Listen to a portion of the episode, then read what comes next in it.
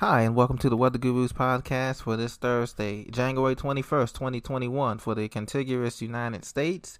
And it looks like that we could face a winter storm, could wallop a large corridor of the of the U.S. early next week between Monday and Tuesday and we really haven't seen a whole bunch of cold air, Arctic Canadian air, polar air plunge down into the southern, um, the northern tier and the southern tier of the United States. But all of that is beginning to change, and Old Man Winter is back to remind us that it is here and alive and well. And so what's happening is this polar dome of air is going to come down from Canada sometime next week and it's going to meet up with the between the cold air and the mild air to the south in the Gulf Coast states and the Sun Belt in the southwest. There's going to be an area of storms extending from the Midwest into the Mid Atlantic, riding along the jet stream that is going to dip to the south, right along the straddling right along the Appalachian Mountains there.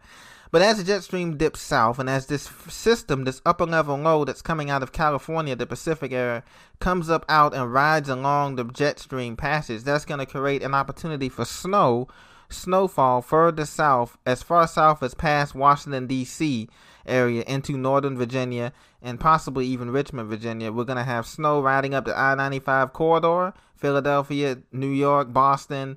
Uh, get prepared, um, upstate New York um, interior portions of Pennsylvania, West Virginia, Ohio should be prepared. Chicago should be prepared to receive anywhere from one to three inches of snow, or possibly more, and locally as this system moves into the area.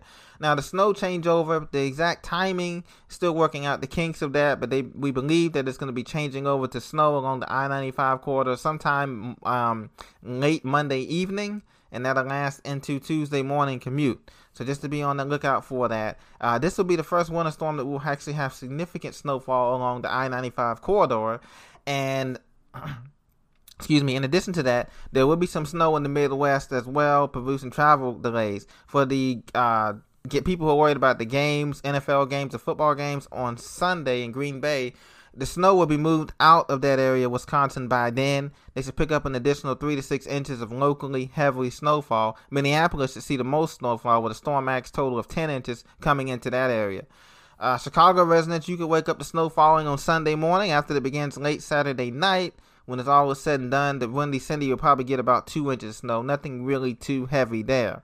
But that is our next week pattern that we got to look forward to. Right now, the current conditions look pretty great across the East Coast. There is some snow showers in up upstate New York from Buffalo to Watertown over to Vermont and New Hampshire. Down south, we have rain showers from Dallas, Fort Worth, Metroplex, and the Jackson, Mississippi, on into New Orleans and the Panhandle. Out west, things look absolutely fabulous. The winds are dying down. The Santa Ana winds that extend from LA to San Diego Basin and interior sections have died down today and tomorrow, and that has reduced the fire threat for California as well. So significantly has been a great blessing. Sunny skies, great weather, great temperatures. Seattle looks like more rain is coming into your area. Um, and there is some snow showers from the Bitterroots and Tetons and down in the Salt Lake City and Jackson Hole, Wyoming, and those areas in Yellowstone produce beautiful light snow, very picturesque snow. Temperatures in the 20s there, Fahrenheit.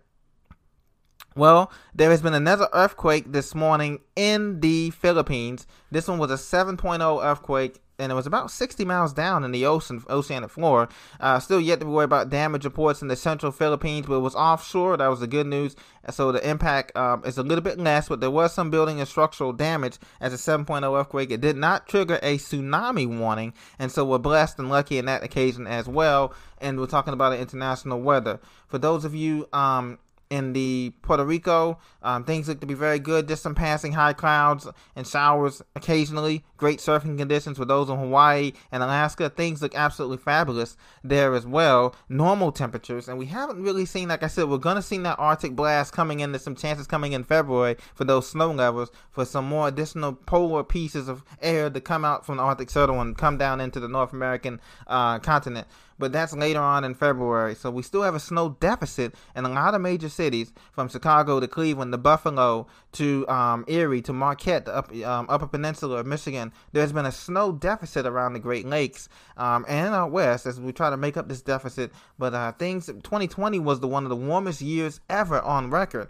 again. And so, because of this global warming um, and this other conditions, we just don't have the really, really bitter cold air that many people are used to seeing in these cities um, and around the United States. But hang in there. Wintertime is still here. We still have one more month of solid winter in February, and then things will gradually begin to improve. Daylight, as well as in fact, is getting longer too as well. We gained a minute and 40 seconds of daylight this past week, and we'll continue to gain daylight as we get closer and closer to this spring equinox. So be on the lookout for that as well.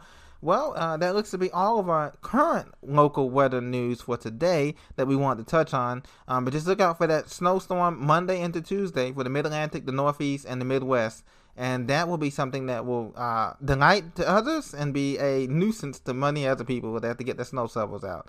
Thank you very much for this, The Weather Guru. Be sure to subscribe, and I'll see you in the next time.